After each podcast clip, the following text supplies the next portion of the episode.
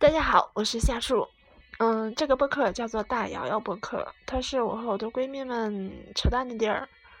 嗯，对我们懵逼生活的吐槽口。最开始想做这个是有一次我的闺蜜大瑶瑶心情不好，然后就一个人跑到我的学校找我，还有另一个我们的好闺蜜丹丹聊天儿。你说大晚上的，我们三个姑娘是吧，也没什么好玩的。嗯，大姚想去唱歌，但是还挺危险的。嗯，我们仨合计合计，就吃饭，然后吃了个饭，然后就在酒店开了个房间。对我们开了个房，在如家，挤在床上一起聊天儿。然后为了纪念我们第一次的夜不归宿，就把当时的话录了音。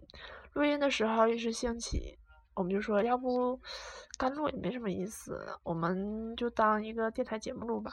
然后就当主持人。当时大家都觉得挺好玩的，然后就约定如果有时间的话，一定要认真录一录，把我们闺蜜团中另外两位都聚齐。但是鉴于这个闺蜜团里只有我比较靠谱，所以呢，只有等我什么时候开心了，才可以决定什么时候录下一期。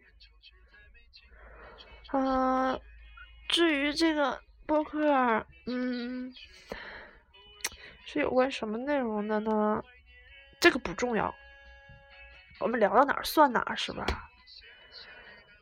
我曾经，嗯，写过一段话，嗯，内容是这样的。我曾呈现最真实的自己，贪财好色懒惰，在还不那么成熟的年纪，我过多的暴露，致使你在脑海中把不完美的我定格。从今往后的许多年，再难更改。就像这段话里所说的一样，嗯，我希望这个博客可以成为我们老了以后，啊，我觉得不用老了以后，可能几天、几星期、几个月以后再听，我们就会觉得羞耻至死。就像这段话所说的，因为我偷偷做了个决定，没有经过他们四个的同意，就是录的所有内容都不剪，一气呵成，所以这就意味着我们要暴露很多东西，可能再听的话就会后悔，毕竟暴露自己这件事儿其实挺危险的。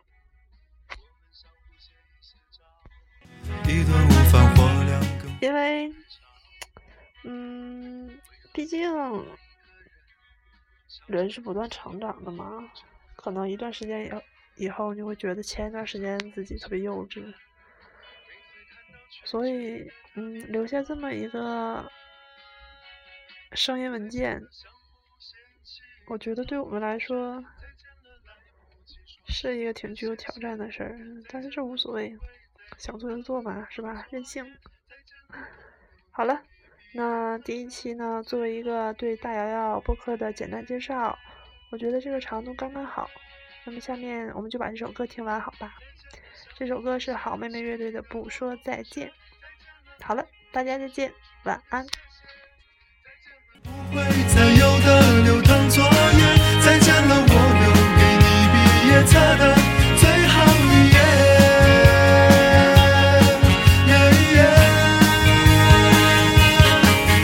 相信我们还会再见，我相信我会一直想念，我相信我们都会很好。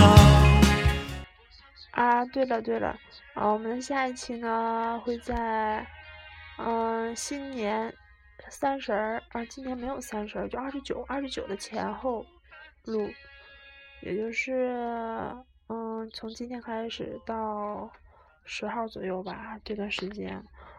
嗯，如果我们五个人可以聚齐的话，我们就会录第二期。嗯，好，拜拜。都一样。